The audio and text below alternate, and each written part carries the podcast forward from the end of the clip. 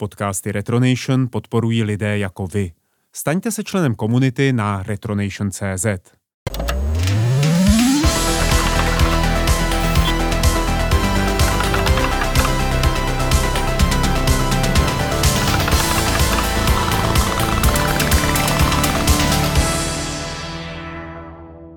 Zdravím vás, milí posluchači, u 26.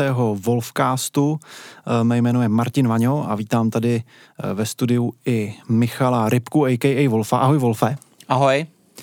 Dneska máme eh, zajímavé téma, máme medailonek jednoho velmi zásadního, dejme tomu vynálezce, který se jmenuje Sir Clive Sinclair a budeme se bavit o jeho životě a díle. A z toho názvu, vy, co si trošičku vyznáte v osmibitových počítačích, jako například já, který jsem, který jsem se na nich docela napařil, tak eh, vám to jméno něco připomíná. A eh, jméno jednoho ikonického osmibitového počítače. Ale to není jediný stroj, který uh, Sir Sinclair vlastně kterému dal jméno. Je to tak, Michale? Je to tak, no. No a můžeš nám teda nějak stručně představit, eh, o, o co teda půjde, než se pustíme do nějakého historického diskurzu? Eh, když jsi mluvil o tom, že Sinclair je vynálezce, tak si to řekl naprosto přesně, protože na něm je zajímavý to, že on vlastně nevyvinul žádnou fundamentální technologii. On ty věci jenom skládal a sestavoval a inovoval a vytvářel další a další vynálezy. A důležitý je, že pod pojmem vynále si musíte představit nejenom počítače, ale věci, které jdou i mimo hodně počítače, jako různé elektrické pohybovadla a hodinky a rádia a takovéhle věci. A on byl opravdu jako čistokrevný vynálezce. Mm-hmm. Eh, což je docela jako unikátní a tak je hrozně zajímavý to, já, když jsem, já jsem na ně narazil v okamžiku, kdy jsem se věnoval těm československým počítačům, když jsem přemýšlel, jak je vlastně rozdíl mezi těmi našimi konstruktéry a těmi zahraničními. A u Sinclaira je překvapivě menší, než by se mohlo zdát, protože on to byl takový kutil, do, do všeho jako strkal a tak trochu mi připadá, že s těma věcma hrál.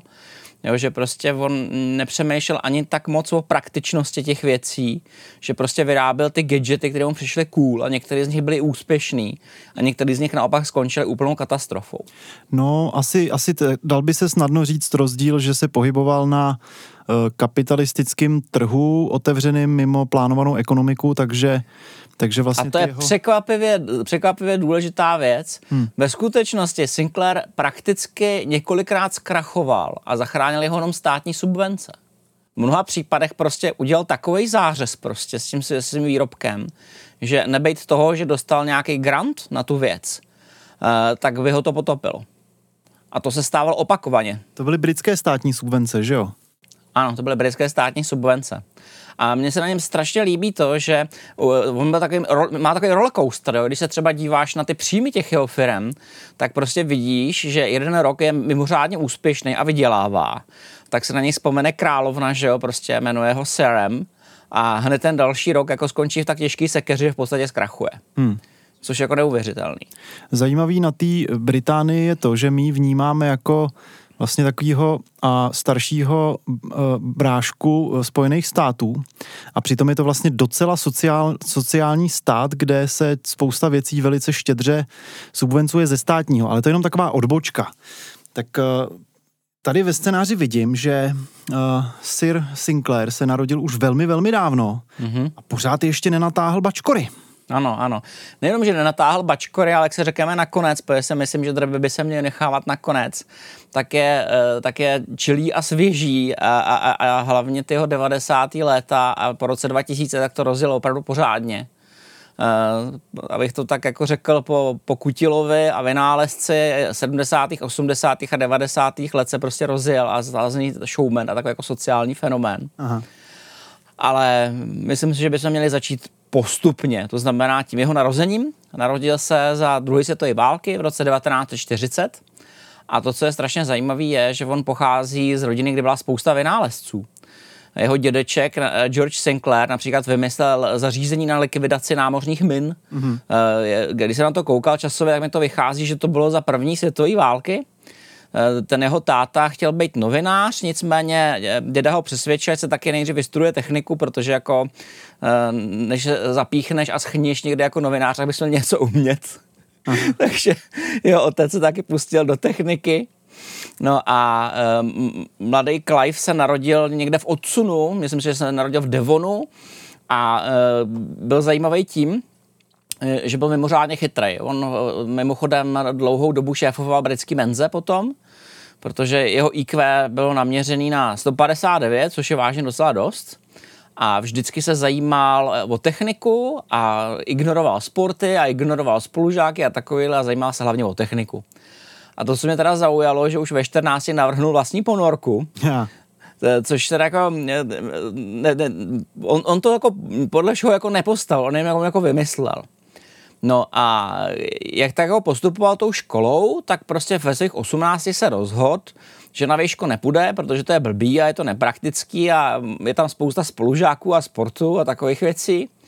A tak se rozhodl, že se pustí do stavby elektronických stavebnic.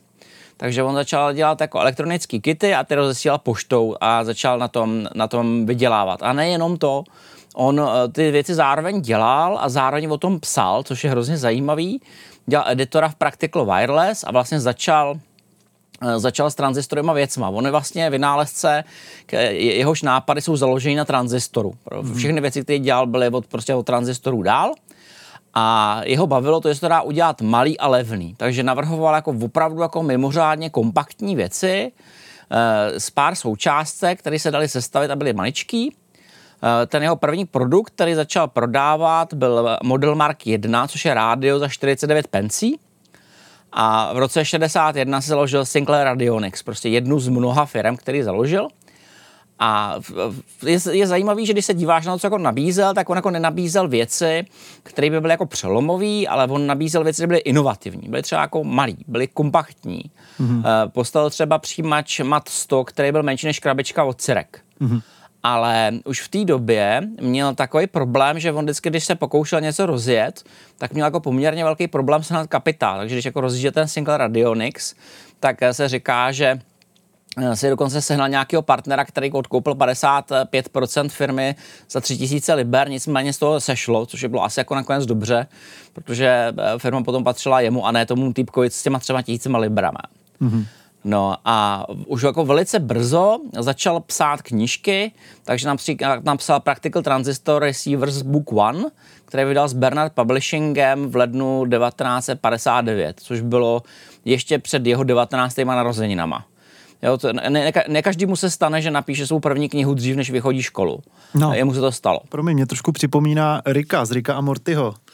Vynálezce, který nemá rád školu a místo toho vynalejzá. Ano, ano, ano. Do, do, s tím rozdílem, že on byl jako vždycky optimista, jo? on byl prostě takový jako kutil, měl, měl často jako docela zvláštní jako postoje k věcem, měl docela extrémní, do dneška je má, tak například, když navrhuje, tak nepoužívá počítače nepoužívá internet do dneška. Prostě se jim vyhýbá. Je to zajímavé, že byl prostě jako revolucionář v oblasti počítačů, ale vyhýbá se tomu. Hmm. A dělal jako spoustu e, zvláštních věcí. Já jsem třeba se pokoušel zjistit, jak je to teda s jeho firmou a s jeho jménem. A pak jsem zjistil, že on založil celý klaster firm, u kterých se ještě navíc měli jména. Takže v roce 61 založil Sinclair Radionics, který se zabýval převážně těma rádiama. Potom v roce 73 založil Science of Cambridge, což potom přejmenoval později na Sinclair Computers. A on to nakonec přejmenoval na Sinclair Research v roce 81. To je to, co uvidíte, když nastartujete Sinclair Tech Spectrum, tak uvidíte Sinclair Research. Mm-hmm. Mimo to založil i Sinclair Vehicles v roce 85 a e, v okamžiku, kdy vlastně v tom 85, 86. roce skončil nebo prodal prostě tu počítačovou divizi Amstradu, tak uh, udělal spin-off a vytvořil samostatné firmy Anamatic Limited, který se zabýval, která se zabývala návrhem integrovaných obvodů a Cambridge Computer Limited, aby vůbec nějak, nějaký počítač mohl vyrábět. No a jak tak jako měnil ty jména a tak, tak já jsem se na to koukal, dáme to žádný smysl, protože to bylo jako co pár let a podle všeho to možná souvisí s tím, že on se chránil před uh, bankrotem, jo? že prostě se snažil jako přesouvat ty znalosti z jedné firmy do druhé a kdyby to, a kdyby to jako lehlo, aby prostě mu to někde zůstalo, protože on jako dost riskoval. Je jako zajímavý, že on byl e, jako vynálezce hodně nápaditý, ale šel často do velikých rizik, opakovaně. Ehm, skoro jsem získal pocit, když se díváš na ty produkty, že on se jako by neohlížel na toho reálného uživatele, že on si prostě stavil hračky, kdyby byl velký dítě.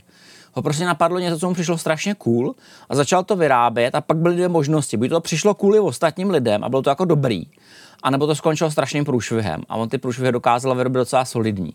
A je zajímavý, že to začalo už jako poměrně brzo, jo? protože třeba jako eh, docela úspěšná věc je kapesní kalkulačka Sinclair Executive z roku 1972, kterou jsem teda podařilo taky sehnat do sbírky, to je naprosto unikátní.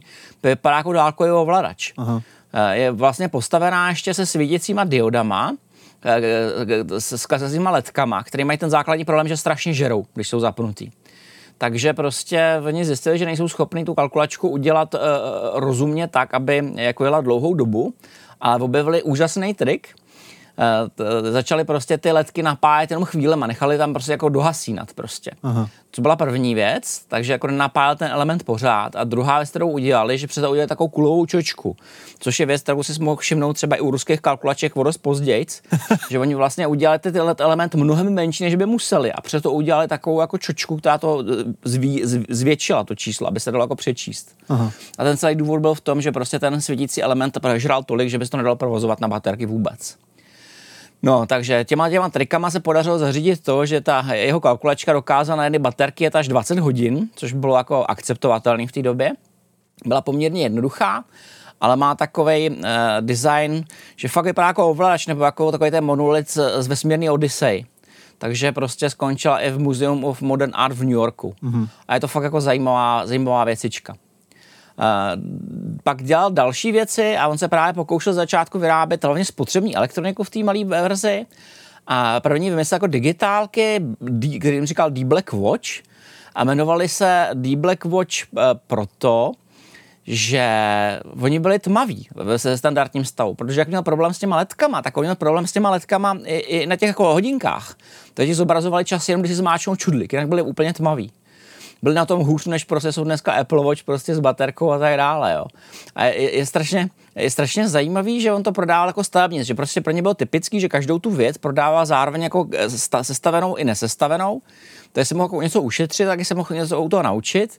On byl zjevně jako posedlej myšlenkou, jako že přivede Británii k elektronice. Takže se ty Black Watch mohl koupit buď to za 25 liber jako sestavený, nebo za 18 liber jako stavebnici a podle všeho jako těch 7 liber se ti nevyplatilo ušetřit, protože to prý bylo hodně složitý, to se staje, protože byly docela malý. No a pak ale nastaly ty potíže. E, nastaly ty potíže, kdy se ukázalo, že baterka nevydrží rok, jak tvrdil v reklamních materiálech, ale typicky 10 dní, což je docela velký rozdíl. A potom se ukázalo, že krystal, který tam použil, je teplotně závislý. To znamená, že v závislosti na teplotě se ty hodinky rozcházely, buď se předbíhaly nebo se spožďovaly.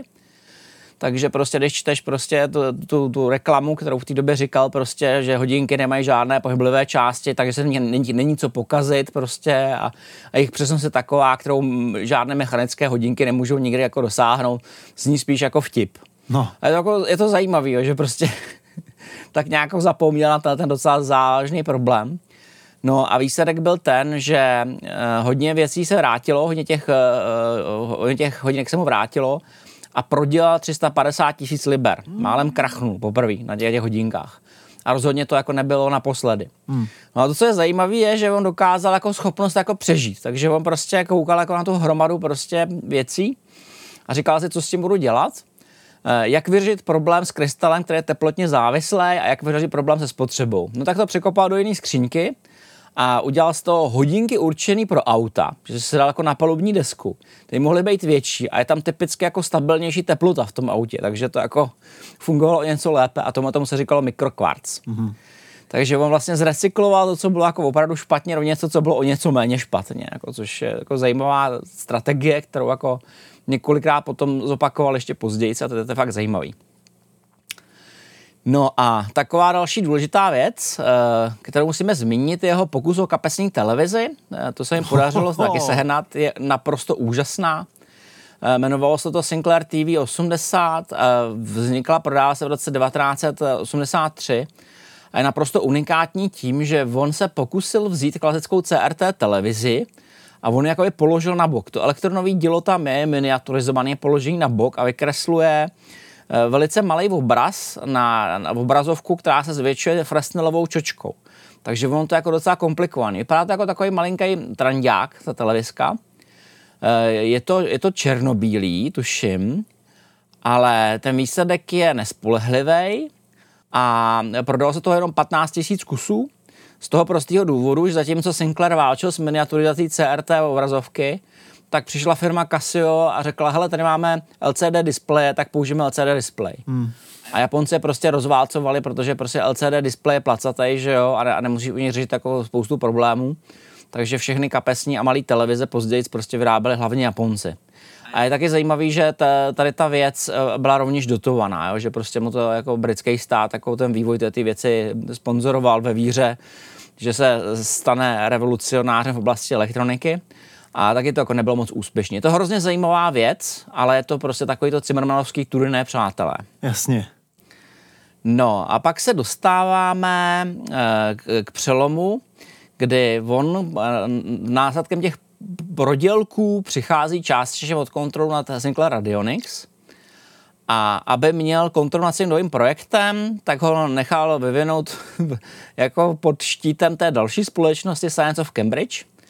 A je to vlastně jeho první počítač, který se jmenoval Microcomputer Kit MK14 z roku 1977. A aby mohl vůbec pokračovat v tom vývoji, tak musel prodat i svoje auto a dům, což muselo být jako docela drsný. To je ono. Protože on už v té době jako byl ženatý poprvé. A on vlastně udělal něco, jak jsme se bavili uh, o PMI 80 posledně a jak jsme se bavili o Sharpu MK40. Tam on udělal něco podobného. A v podstatě je to kit, který využíval procesor na National Semiconductor SCMP INS 8060 z roku 1974, což je 8-bit. A je to takový hodně jednoduchý 8-bit. Já když jsem se koukal na to, jak to vlastně fungovalo, tak oni tam udávají 4 kmitočty, 1, 2 a 4 MHz tak jsem se jako stáhnul dokonce i manuál k tomuhle tomu kitu, který se dá najít online, ale letmo jsem ho prošel a moc mi to nepomohlo, protože ten manuál zmiňuje všechny čtyři rychlosti. Takže je možný, že se to dalo jako štelovat prostě, nebo podle toho, jakou si posadil verzi toho procesu, to jelo různě rychle. Byl to prostě kit, který se programoval hexadecimálně přímo ve strojím kódu. Eh, naštěstí to jako nebyla žádná drastiárna, protože to mělo jenom 500, 256 eh, bajtů, bajtů, ne kilobajtů. Okay. A s mnoha rozšířeními toho mohl expandovat na závratných 2170 bajtů. Okay. A do toho si mohl jako bouchat jako ten svůj strojový kód, který dělal nějaké jednoduché věci, jako že simuloval digitálky nebo něco měřil nebo něco takového. E, jako display to používal ledky, e, 8 nebo 9 8 segmentových ledek, anebo volitelně se k tomu dal doplnit ještě grafický čip VDU, který měl 64 na 64 bodů což teda eh, na nás působí poměrně komicky, nicméně to byl vlastně jako první krok do té oblasti počítačů. Eh, prodal se toho, někdo říká 15 tisíc kusů, někdo říká 50 tisíc kusů, eh, ta cena za ten kit byla 40 liber, což jako bylo v té době jako relativně dost, ale zároveň to bylo dostupné a pořád to byla stavebnice. Nicméně Sinclair si v té době uvědomil, že pokud chce propagovat počítače víc, tak nezbytně nutně musí prodávat počítač jako počítač. Že to nemůže prostě vypadat takhle. Musí se to prostě k něčemu připojit, musí to něco zobrazovat, musí, musí do toho vkládat normální znaky a normální programy a tak dále. Prostě to musí být použitelný. No, ano, v podstatě ano, musí být použitelný. No a tak se pustil do vývoje prvního jako reálného počítače, který, který udělal, který se jmenoval Sinclair ZX 80, je z roku 1980 a to je, to je počítač, který tě naprosto šokuje, když ho uvidíš, protože on vypadá pěkně, on vypadá futuristicky, vypadá trošku jako Enterprise, vypadá jako něco jako ze Star Treku. Má docela hezký design, jako úplně plochou membránovou klávesnici, protože tam se objevuje ta strašně zajímavá věc, že Sinclair z nějakého důvodu dokázal u těch svých počítačů udržet pěkný vzhled i, i v situaci, kdy byly extrémně levný vždycky byly jako pěkný. Prostě, když se podíváš na nějakou věc od Sinclaira, je líbivá, je prostě hezká, zvlášť jako ve srovnání s tím, co se produkovalo na východě, ale ona je hezká jako na ty poměry západu, je to takový cute, jo, prostě když víš třeba gumáka, Sinclair Spectrum, tak on vypadá prostě roztomile. Hmm. Už jenom tím, jak tam používají barvu, jak tam používají popisky kláves v, různý, v, růz, v různých barvách, je prostě vidět, že to je promyšlený design, že to prostě není jako jenom takový jako výstřel do tmy. A tady už to začíná, protože to je jako velice štíhlej počítač, takovou velikánskou bází. Místo nožiček to má takovou jako gumičku, aby to jako neklouzalo.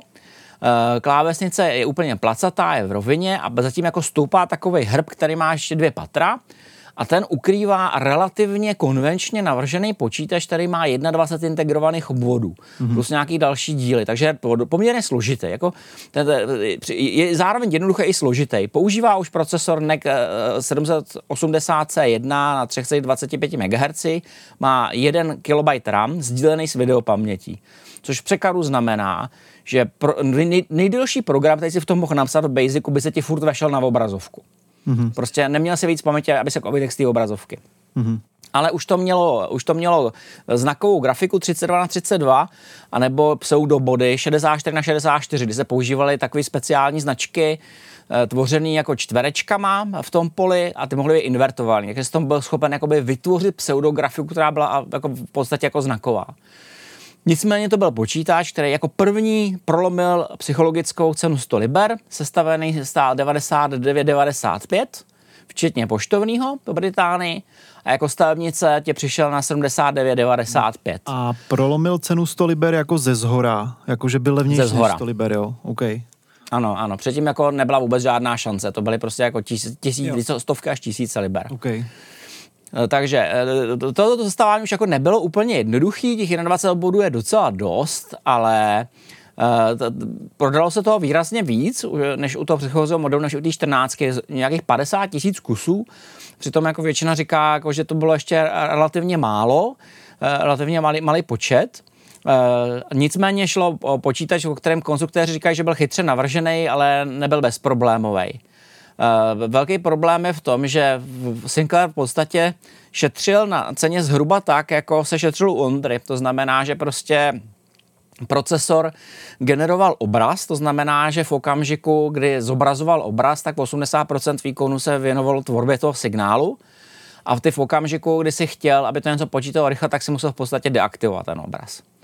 Nicméně tohleto řešení považoval v té době za nutný, a tak to šlo jako do světa s dalšíma nápadama, se kterýma přišel. Jedno z nich bylo to, že klíčové slova v Basicu se neukládaly jako text, ale jako takzvaný token.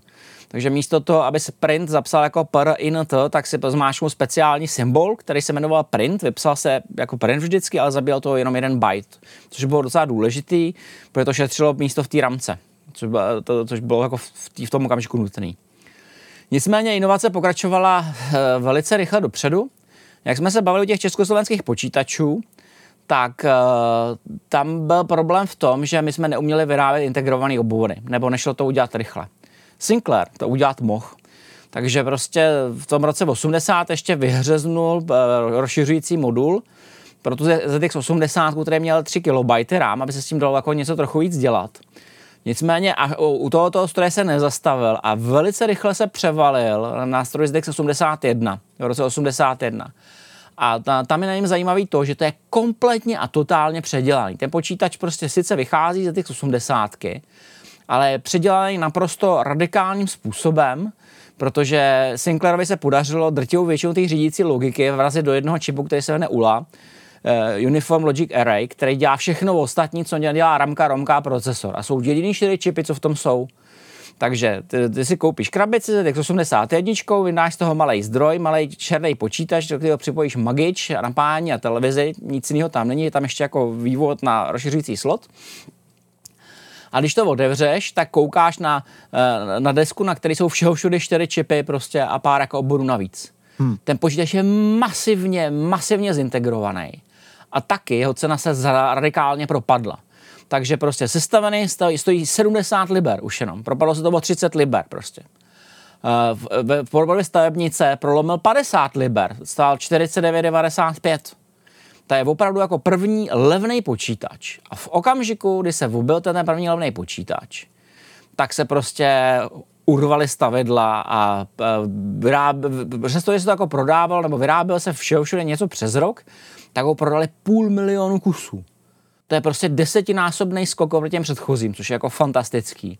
Protože to je fakt použitelný počítač, umí pracovat v plovoucí, v plovoucí čárce, Eh, pořád, pořád má ten problém, že má ten fast a slow mode, že se prostě musí eh, víceméně jako zastavit procesor, aby to jako něco zobrazovalo, ale už se s tím něco dá dělat. A tohle to je mimochodem první počítač, ze kterého vzniká celá řada klonů, jak byla prostě Lambda a podobný. Jo. Prostě po celém britském impériu začínají vznikat klony, v Americe vznikají klony Timex, protože to je fakt velice levný počítač, u kterého si všichni všimli, že se na ně můžeš naučit základy programování. A těch 50 liber tě už nezabije to už si jako říkali ty rodiče, prostě, kteří jako uvažovali o tom, že jejich děti budou jako něco dělat, těch 50 liber už, už by jako šlo prostě. Plus samozřejmě začal objevil se ten gigantický trh s rozšířením. Jak jsem prostě říkal, jako největší výhoda západu, který kdy měl, bylo, že měli ty architektury otevřený a dovolovali prostě malým firmám, malým jako výrobcům, ať si dělali pro to vlastní rozšíření. Takže oficiální rozšíření, proto, proto bylo 16 KB RAM navíc, který se do toho zastrkoval v podobě takového modulu což jako nebylo úplně jako šťastný, protože on tam vysel volně jenom na tom konektoru a když si s tím jako vrgla po stole, tak se to mohl jako uvolnit. Jakmile si uvolnil paměť od svého počítače, tak, jako, tak to dopadlo resetem a to byl ještě jako šťastný, mm. že to byl jenom reset. Takže spousta lidí dělala třeba to, že si proto udělal jako externí kláve, eh, box, do kterého, do kterého jako dali desku a tu paměť a třeba udělali jako ještě kvalitnější klávesnice, aby tam nebyla ta membránová protože ona byla úplně plochá, jo? prostě to bylo, eh, jak když jako jezdíš po stole. To, to, to, to, to, to je asi nejlepší, jak to k tomu přirovnat. Jo? Prostě nemělo to žádný výstupky, bylo to kompletně rovný a vždycky se to jako mačkal a on ti jenom pipáním jako říkal, jako se to zmáčknul nebo nezmáčknul, což jako nebylo prakticky na dlouhodobou práci. Bylo to víceméně na, na programování. Jako nedovedu si představit, že by někdo na té klávesnici, která byla u té 81 ještě malinkatá, třeba psal nějaký text, jo? nebo prostě jako vkládal velký objemy dat, to jako rozhodně ne ale prostě ta, ta mašina už byla první, se kterou se dalo něco dělat. Jinak teda parametra byla hodně podobná tomu předchozímu, to znamená Zilog Z80A na 3,5 MHz, 1 KB RAM, opět sdílený a grafika 32 na 32 znaků nebo 64 na 64 pseudobodů. Hmm. Černobílý zatím prostě. Já koukám, že na to byly docela vtipně vypadající gamesky, takovej ano. Takový super pixel art bych to nazval, monochromatický. Ano, ano, super pixel art včetně to rozměrných bludišť. Prostě někdo na to to dokázal jo. prostě jako vymyslet a narvat do toho 3D bludiště, i když to myslím, že chtělo těch 16 kg navíc. Mm-hmm. Že prostě to jako nebylo možné jako vůbec jako vtěsnat. Já na tom tomu jsem jako programoval, na té 81 a vím, že to bylo dobré, aby si tam napsal třeba nějaký algoritmus, něco, jo, namaloval si sinusovku nebo si něco spočítal ale jako s tím jedním kilobajtem RAM prostě se nedalo, jako to bylo, to bylo, to bylo katastrofický. Tak co jsi mohl dělat jako domácí uživatel, že jo? No, no, jako domácí uživatel si chtěl ty hry, že jo? No. No a e, v té době se ještě objevila další věc a to jako musíme zmínit, protože se objevila právě ty 81. E, lidi chtěli rozšíření paměti, to bylo první rozšíření, které chtěli. A zatím jako ještě netrápil úložný prostor, protože jeden kilobajt se uloží na, na, na kazeto poměrně rychle. Ale to, co je trápilo, je, že nemají tiskárnu. A v té době tiskárny prostě nešly pod nějakých 250-300 liber. Je ty hodně jednoduchý. Plus navíc ten počítač neměl jako žádný řadič, takže by si musel přikoupit jako řadič na paralelní nebo servy rozhraní a tiskárnu, takže by ti to stálo jako mnohonásobně víc. Mm-hmm. No a Sinclair se zamyslel a řekl si, udělám levnou lidovou tiskárnu. A udělal to přesně tak, jak dělal všechny ty své věci. Fungovalo to ale bylo to trochu divný.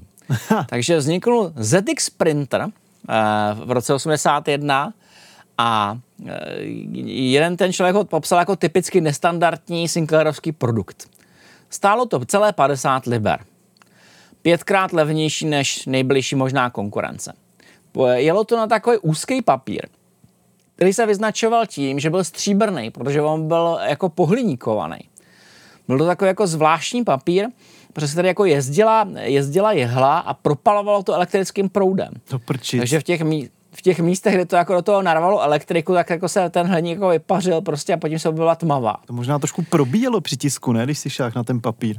Já jsem to nikdy neviděl v akci, já jsem je hrozně chtěl a neviděl jsem je v akci a podle toho, co jako říkají sběratelé, asi neuvidím, protože tohleto řešení bylo, e, bylo extrémně krátkodobý. Prostě ta věc byla křehká, byla navržená jako na hraně mechanických možností plus se jako velice rychle ničila ta jehla, kterou tam jezdila a navíc si musel se na ten papír, který se taky strašně snadno ničil. Stačilo třeba ošahat nebo pokrýt volem, prostě na něm zmizel text a tak dále. Trošku se to podobalo standardnímu termotisku, který máme do dneška, že jo? Prostě jako koupíš si prostě párek v rohlíku, rukou od párku v rohlíku se dotkneš účtenky a ta ti začne mizet před očima prostě. Aha. Takže něco podobného se s tím dělalo taky. Takže lidi běžně dělali to, že si na tom třeba vytiskli program, který si napsali a pak šli jako do práce a tam si to oxeroxovali na normální papír. aby to jako zachovali. Bylo to jako, jako, jako nouzový řešení, ale připojilo se to přímo, přímo k tomu počítači, stálo to 50 liber a jako něco to dělalo, jo, což jako bylo důležitý a v rámci toho Sinclairova uvažování to bylo jako docela typický. Já bych jenom dodal, že uh, se docela vyplatí, zejména pokud Michal řekne, uh, že něco má futuristický design, nebo že to vypadalo hezky, si to najít na Google, protože třeba tenhle ten Sinclair ZX printer vypadá jak uh, jako kdyby nějaká bar, barbínkovská uh, antihrdinka, super villain, měla v sobě v, u sebe v kanceláři tiskárnu. Vypadá to hrozně roztomile. A... No, ono, věci, věci, věci od Sinclaira často vypadaly hrozně roztomile, ale jako bohužel to trochu jako devastovalo jejich použitelnou hodnotu. Všem to bylo maličký, jako pro děti. No. no, no, přesně. No ale pojďme dál, už se blížíme k opravdovému milníku. Ano, opravdový milník přišel v roce 1982, jmenuje se Sinclair ZX Spectrum a je to v podstatě takový jako etalon, eh, etalon 8 bitu, na kterým stála nejenom jako velká část Evropy a Británie, ale prakticky celý východ, protože se ukázalo, že ZX Spectrum je dostatečně výkonný, je barevný, dají se na tom dělat hry, dá se to snadno rozšiřovat a dá se to postavit i v rámci socialistických zemí, což bylo jako docela důležitý. Byl to počítač, který byl extrémně nabušený oproti ty 80 tennice, kterou jsem měl předtím. Mm-hmm. Měl to totiž barvu, měl to osmibarevnou grafiku a taky zvuk. Eh, bylo to podstatně dražší než ta 81, stálo to 174 liber, později to zlevnilo na 129 liber a důležitý bylo to, že to mělo 48 KB RAM, a s grafikou 256 na 192 bodů to bylo jako velice, velice důležitý. Teda ta grafika byla jako vyřešená jako typicky po Sinclairovsku, to znamená tak trochu divně. Takže jsem měl prostě uh, jednobarevnou bitmapu, kterou se jako obarvoval takzvanýma atributama. Každý znak mohl mít svoji vlastní barvu, mohl mít svý pozadí, popředí, mohl blikat nebo mohl být zvýrazněný a to samé se odehrávalo pro ty jemné body, které byly v té oblasti. Takže to vytvářelo takové ty charakteristické jako barevné mapy. Tímhle tím jako je spektrum výrazný, že když vidíš screenshoty z těch her, tak vidíš, že uh, ty barvy tvoří takové klastry. Není to tak, že by prostě každý bod mohl mít libovolnou barvu v rámci té zóny, tam z toho jako by jednoho písmene musel mít vždycky uh, stejný inkous a stejný pozadí, jako všechny ostatní v té oblasti což trochu omezovalo věci, nicméně to naučilo Dalibora housti, takže poměrně rychle tam se setkáme s dithering, který vytváří jako iluzi prostě mezitónů, e, poměrně rychle tam setkáme s 3Dčkem, třeba Driller, prostě jedna z prvních 3D her, která je fakt jako úplně 3D, a pak začaly ty lidi objevovat věci, které jsou jako úplný kouzla, jako například e, celý pozadí mělo všeho všude jednu barvu. Jenom jednu. Eh, nicméně, když si znal časování videosignálu, tak si je mohl měnit tak rychle, že si je mohl malovat po tom pozadí. Takže existují hry, existují dema, kde, kde mají ve oblasti, které, která je v podstatě kódovaná jedním bytem, jako nějakou složitou strukturu namalovanou. Mm-hmm. To je fakt jako docela jako hustý. Eh, ten počítač byl sice omezený, ale programátory velmi rychle přivedl k myšlence, že vlastně můžou vymýšlet takovéhle triky, Teď se vylepšovali a odehrávali a skutečně asi dalších následujících 15 let na tom vznikla jako spousta jako vychytaných algoritmů, které jsou do dneška jako těžko pochopitelný, psali se samomodifikující se kódy a takovéhle prasárny prostě, které jsou jako naprosto nečitelné, prostě pokud nevíš, na co se koukáš. A občas to teda komplikovalo, že když, jsi, když jsi měl nějaký klon spektra, který nebyl úplně identický, nebo když se objevila jiná verze spektra, která byla trochu jiná. A třeba legendární je to, že vlastně to spektrum, který přišlo, obsahovalo chyby v romce, a ty si některé lidi opravovali, jo? že si stali si svali třeba své vlastní spektrum, tak si prostě udělali jako verzi s opravenou eh, romkou a pak zjistili, že jim některé aplikace nechodí, protože počítali s existencí těch chyb. E, jo. Prostě oni využívali ty chyby, ty tom byly, eh, takže potom jsem viděl domácí postavený spektrum, který měl přepínací banky, že jsem měl originální ROM, A potom si měl jako tu opravenou jo. takže si měl jako buď kompatibilní režim prostě s těma chybama, nebo ten jako opravený bez nich. Ale to je fakt jako zajímavé, že ty lidi, jak s tím experimentovali, tak se tím otevřelo vlastně pole k těm super spektrům. Se naučili tu architekturu chápat tak, že dokázali vylepšovat sami. No nicméně se vrátíme k tomu původnímu spektru, který byl takový maličký a rostomilý a, a říkal se tomu gumák, protože to mělo gumovou klávesnici, pod kterou byla membrána. Mm-hmm. Mělo to hodně shiftů, levý shift, pravý shift, jeden byl červený, druhý byl bílý. Eh, když se zmáčkal současně vznikl extend mode a tím se vkládal tokeny. Když se podíváš na obrázek ty klávesnice, tak víš, že je popsaný mrakama, mrakama příkazů. Mm-hmm. Ty si musel vždycky jako zvolit správnou kombinaci shiftů a vymáčknout to klíčové slovo. Eh, to programování na tom nebylo, nebylo nic moc, pokud jsi s tím začínal. Já jsem to nesnášel, tohleto vkládání tokenů, protože to jsem to vkládal vždycky strašně dlouho. Nicméně lidi, kteří uh, měli to, toho Sinclaira prostě dlouhou dobu, už to jako dokázali sázet z paměti a dokázali vkládat rychleji, než by to psali, což bylo docela zajímavý. No a potom byli lidi, kteří jako František Fuka jako rychle přišli na assembler, že jo, a pak už to ignorovali úplně, že jo, tak maximálně jako načetli ten assembler prostě do toho a sami sami si assemblovali, co chtěli. Eh, ZX Spectrum vzniklo ve dvou verzích, jedna se 16 KB a druhá se 48. On tak trochu předpokládal, to je zajímavé, že v té době opravdu ty 8 bity vznikaly ve zjednodušenějších verzích, kde on předpokládal, že bude nějaký základní model. Nicméně v zápětí se ukázalo, že prakticky všechny hry, které proto vznikají, počítají s, s, s standardní pamětí s 48 KB. A ta 16 KB verze byla zajímavá tím, že byla nejen levnější, ale že v ní Sinclair používal dokonce vadný čipy že prostě oni, když zjistili, že mají vadné banky paměti, tak prostě buď to nefungovalo horní nebo dolní půlka té banky a oni prostě odpojili tu nefunkční. Takže prostě jako naletovali pomocí vadných čipů jako funkční spektrum. Což mi trochu připomíná, jak se dělalo to PMDčko, jo? že prostě to byla jako podobná logika, jo, jo. Že, že, že, i Sinclair dokázal vytěžovat prostě ty jako nepříliš dobrý čipy. Nicméně poměrně rychle se ukázalo, že to není moc funkční, takže se prodával rozšiřující paměťový kit, který ti jako dovolil vyletovat ty, ty jedny paměti a dát tam místo nich ty jiné paměti a udělat z toho normální spektrum, což nakonec potom jako všichni lidi chtěli.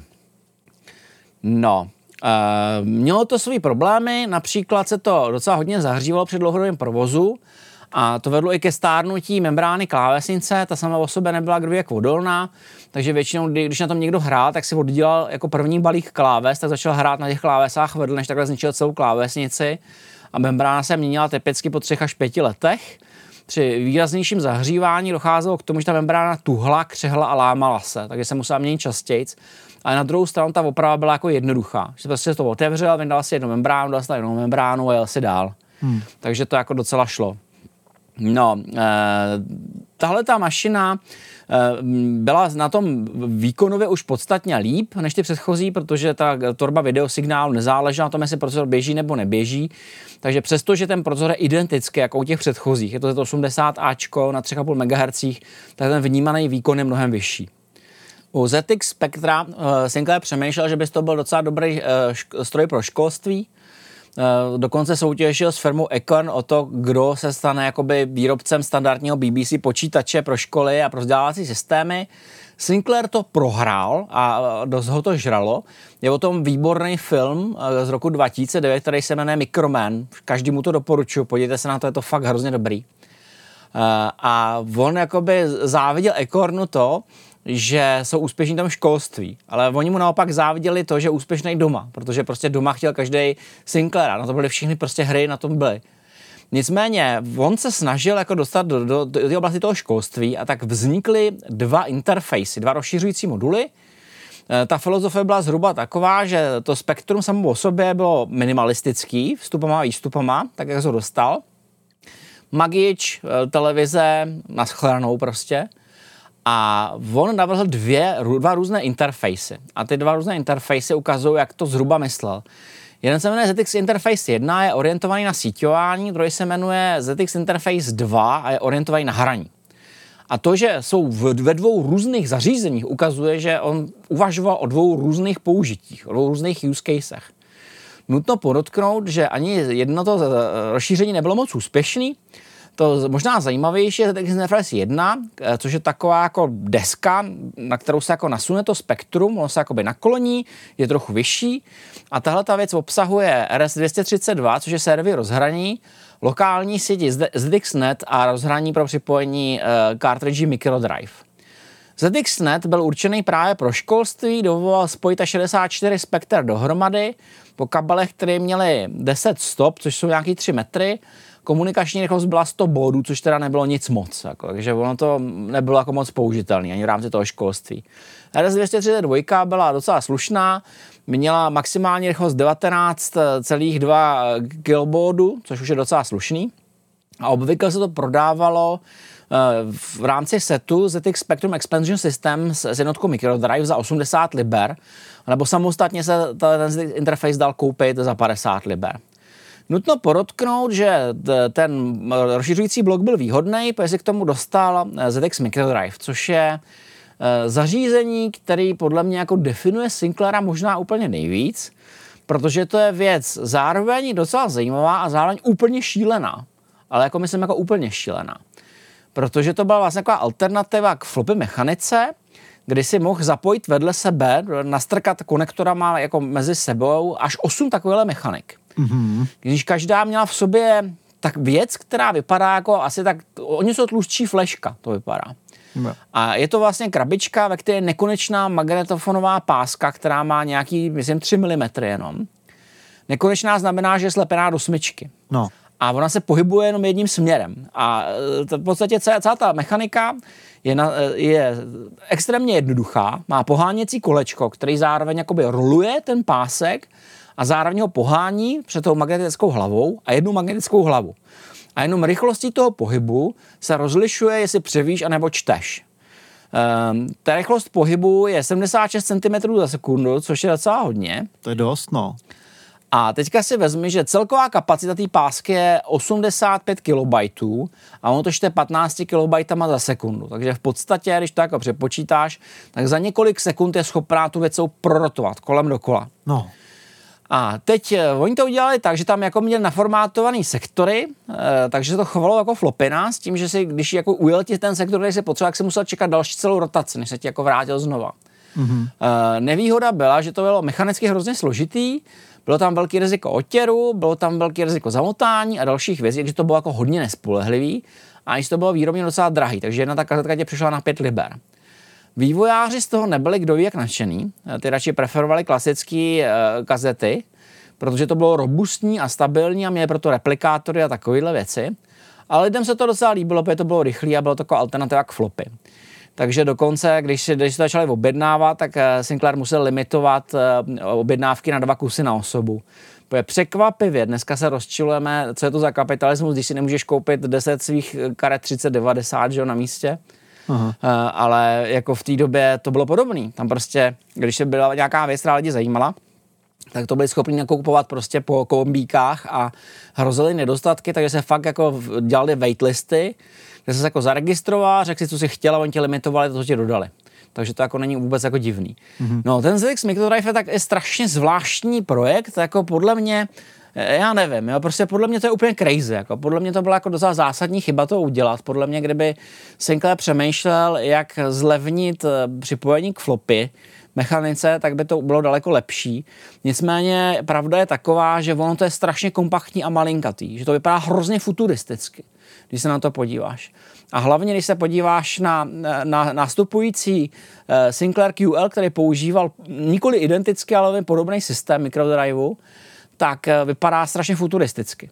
Vypadá jako mnohem pokročilejc, prostě představ si místo toho dvě čtečky na paměťové karty prostě a řekneš si jo, jako to je, to je jako nice, to je prima. Hmm. Problém byl v tom, že uh, zrovna u toho mikrodriveu podle mě se jako nebezpečně přiblížil na hranici soudnosti s tou mechanickou konstrukcí, protože prostě ta páska je strašně tenká, ta šance prostě na její poškození nebo zničení je nepříjemně vysoká a u paměťového zařízení chce, že bylo spolehlivý což jako tohle to nebylo jako při každodenním používání. Prostě bylo to problematický. No, eh, druhý důležitý interface je Interface 2 z roku 83, který má dva porty pro Sinclair joystick, což je jako nestandardně zapojený joystick, není to Kempston. Uh, Sinclair joystick je zajímavý tím, že emuluje klávesnici, konkrétně emuluje numerický, eh, numerickou řadu. Jedna, jedna emuluje, myslím, 1, 2, 3, 4, 5 a druhá 6 až, 6 až 0 A má to své výhody. Kempston joystick má speciální port, ovládá se jako úplně nestandardním způsobem, kdežto Sinclair joystick emuluje klávesnici a tudíž každá hra, která dovoluje nadefinovat si vlastní ovládání, se dá ovládat přes ten joystick. Hmm. To, co vymyslel Sinclair, je vlastně jako logičtější a dává to větší smysl, protože prostě jakmile ta hra prostě umožňuje číst znaky z klávesnice a předefinovat to, tak to znamená, že může hrát s joystickem. Kempston vyžadoval vlastní rutiny, musel se to napsat úplně znova prostě. Bylo to něco úplně jiného. Nicméně šel jako zase tak trochu jako proti, proti proudu, protože Kempston vyhrál, on ne. Eh, ten interface měl ještě takzvaný romport, eh, kam se strkaly takový malý, eh, malý kazetky. Je fakt zajímavý, že on, on fakt stavil ty věci cute, malý, jak pro panenky, jak se říkal, jo? No. Že ty, ty kartičky jsou poměrně malý a myslím, že i ta romka byla omezená jenom na 16, 16 kg rom. Vzniklo proto všeho všudy 10 her, které se prodávaly po 15 librách. A byl to, byla to jako rarita. Z toho prostého důvodu, že ty jsi mohl koupit tu samou hru, buď to za 9 liber na kazetě, anebo si ji mohl koupit prostě za 15 liber na té romce. A u těch 16 kilobajtů eh, to rozdíl v tom čekání byly zhruba 2 až 3 minuty. Takže jako mm, nevím o nikom, kdo by si to jako u nás v Čechách koupil a je to docela rarita i na západě. A, a dneska ty, ty, ty rombanky se prodávají, eh, těch 10 her se prodává jako za docela slušný flastry mezi sběratelema, takže to bylo zjevně docela vzácný. A když se ještě podíváš na ten seznam, tak jsou tam věci jako šachy od Psionu, což možná asi chceš nahrávat rychle, ale je tam třeba Horáce and Spiders, Hungry Horáce, nebo Pst, prostě od Ultimateu, nebo Jetpack a to jsou prostě jako velice jednoduché hry, taková ta jako první generace, která proto vznikla. A v době, kdy to jako vyšlo na těch romkartách, tak už to měl podle mě úplně každý, takže to hmm. jako nemělo moc smysl. Nicméně celý ten eh, počítač byl mimořádně úspěšný a Británie začala být hrozně hrdá a tak v roce 83 byl Sinclair Knighted. Jako já nevím, jak je, byl povýšen do šlechtického stavu, ano, nebo ano, jak se tomu správně povýšen do šlechtického stavu. Pasován na rytíře by se mohlo říct taky. No, mně se to strašně líbí ta představa, jako že prostě jdeš a královna ti položí na rameno meč prostě a je z tebe ty vole rytíř, to je úplně boží. Jo, jo, jo. To je lepší, než ještě pošlou diplom, jako podle mě. To je v podstatě lepší. To, to určitě. To by se mělo u toho zůstat. No nicméně už v té době začaly tak trochu zatahovat mraky z toho důvodu, že Sinclair se, se skákal po těch obrovských krokcích rok za rokem. Každý rok vychrl systém, který byl radikálně lepší než ten předchozí. Eh, tohle to je prostě tempo, kterému dneska záviděli prostě eh, eh, Apple se Samsungem dohromady v té inovaci. A ten další krok měl být ještě větší. Jmenuje se to Sinclair QL a fakt se to jmenovalo Quantum Leap. A Sinclair se v té době rozhodl, že navrhne poloprofesionální stroj, který se dá použít i v podstatě pro profesionální úlohy. Takže to vybavil procesorem Motorola 68008. Teď prosím pěkně, spoustě lidí si to bude plíst s Motorola 68000. Je mezi tím docela výrazný rozdíl, protože uh, 68008 je procesor, který je vnitřně 32-bitový, ale má 8-bitovou datovou sběrnici. Takže to je prostě taková jako hodně crazy věc, protože už, už ta samotná Amiga si to vezme, má vnitřně 2-3 bitovou strukturu, ale výstupy a výstupy jsou poloveční. To znamená, že to jako brzdíš na úrovni té sběrnice, protože prostě nemá takovou propustnost, jako by mohla mít. 68008 eh, na to mnohonásobně hůř, protože je jenom čtvrtinová ta vnější sběrnice. Takže to je vlastně takový jako šílený hybrid mezi 8 bitem a 32 bitem, který je vevnitř potenciálně hrozně rychlej, ale ten zbytek systému prostě tak nějak jako nestíhá. No plus, uh, on se to rozhodl uh, vylepšit dvěma mikrodrive mechanika místo flopin, a vzniklo něco úplně neuvěřitelného. Od Psionu si proto nechal udělat operační systém, který byl první preemptivní, to znamená, že ty jednotlivé tásky tam běžely samostatně. Hodně ambiciozní bylo, že tu základní verzi postavil se 128 KB RAM. Takže mělo to jako docela slušnou grafiku, 256 na 256 bodů v 8 barvách, nebo 512 na 256 ve 4 barvách. Hodně výkonný procesor, 6808 jela na 7,5 MHz a už jako relativně nedostačující paměť RAM, těch 128 kg nebylo moc, prostě na ten složitý operační systém. A mělo to strašné množství uh, portů. Mělo to zabudovaný porty pro počítačovou síť a sériový port. Prostě zaintegroval tam ty všechny, které byly samostatně jako přímo do toho. Mělo to velký rozšiřující slot, kde se počítalo s tím, že tam skončí ramka, anebo prostě disketová mechanika, anebo bojí. A lidi z toho byli nadšený. On, on zveřejňoval prostě inzeráty, to srovnával s PC, ale to srovnával s Atari ST a ukazoval, že prostě za zlomek ceny můžeš mít prostě takovouhle věc. A začali to objednávat. Jenomže jim se to věc nepodařilo doladit uh, a jako včas. Takže, když se podíváš do, do Sinclaira QL, když ho rozebereš, tak vidíš, jak je strašně složitý vnitř. Prostě když to srovnáš se svou extrémně jednoduchou 81, nebo jako ještě po dost přehledným spektrem, tak to ještě vypadá normálně, ale tohle je prostě počítač narvaný čipama prostě zleva doprava. A jim se to nepodařilo úplně rozchodit včas a hlavně se jim nepodařilo vyladit romku včas. Takže prostě oni to chtě nechtě po, po několika odkladech to začali prostě pouštět do světa s tou romkou, která byla. A když se v tom začaly objevovat chyby, tak prostě začali dávat jako náhradní romky, když si strkal do romportu, který ještě navíc byly vyrobený tak, že oni se do toho nevešli úplně celý. Jo, takže to z toho tak trochu jako civilo. Prostě. Takže ten výsledek byl takový jako velmi problematický a působilo to jako velmi neprofesionálně, plus si lidi jako všimli, že mikrodrivey ne, neumí přečíst nikdo jiný ne, než jejich QL, a to obvykle jenom ještě jejich vlastní QL, protože to třeba u toho QL vedle nemuselo jít přečíst prostě. To je zapsaná, ta zapsaná páska. Oči. Nicméně, eh, te, te, jako vznikaly z toho obrovské ztráty, nicméně na konci, když jako se na to vrhla ta kutilská armáda, a opravila operační systém, opravila romky, dodala proto řadiče pro flopáče, dodala proto standardní flopy mechaniky, který jsme mohl k tomu přikoupit, tak ve finále to byl dost schopný systém. Byl to vážně dost schopný systém, ale oni ho vyhřezli prostě předčasně, eh, Prodalo se to nakonec 150 tisíc kusů, což je jako docela jako propad, ale vznikly, měli s tím obrovský náklady a tím v podstatě zlomili vás a zlomili vás tím stylem, že skončil v hluboce červených číslech a Sinclair to musel eh, o rok později prodat Amstradu, protože to prostě jako nešlo.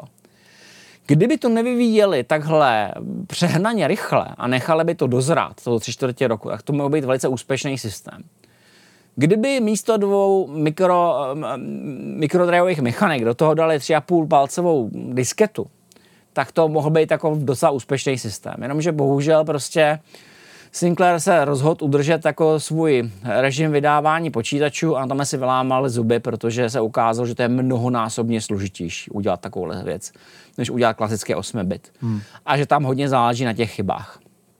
No, ty lidi, kteří měli toho Sinclaira, s ním byli spokojení, eh, Našel jsem je časopisy z 90. let, eh, Sinclair QL User, prostě kde se jako radí a jsou jako spokojení, mají nové aplikace a všechno, všechno. Eh, ale jako byl to ve finále problém. Plus se jim tam podařila ještě jedna věc. Oni přidělali ten design toho počítače tak, že měl jako klávesnici, která byla plastová, Nicméně plastová klávesnice byla všeho všudy vyrobená e, nad tou membránovkou, a při intenzivním používání hrozilo zničení té membrány mnohem rychleji než u té gumy, protože zatímco prostě při mačkání gumové klávesnice se přenášel tlak té gumy na tu membránu, tak v tomto případě do té membrány bušila, bušila jen taková jako tyčka na sporu té klávesy. Takže když se do toho bušil razantně, tak si, tak si měl tendenci jako probít. Jo, v té membráně vznikla díra a, mu, a ty, ty, ty membrány se musely měnit. Nicméně ten stroj byl tak populární, že ty membrány se pro něj vyráběly ještě v 90. letech takže se to jako dalo jako relativně snadno servisovat prostě a viděl jsem jako i, hodně rozšířený Sinclair QL. Takže no jako byla to chyba, no prostě přehnali to.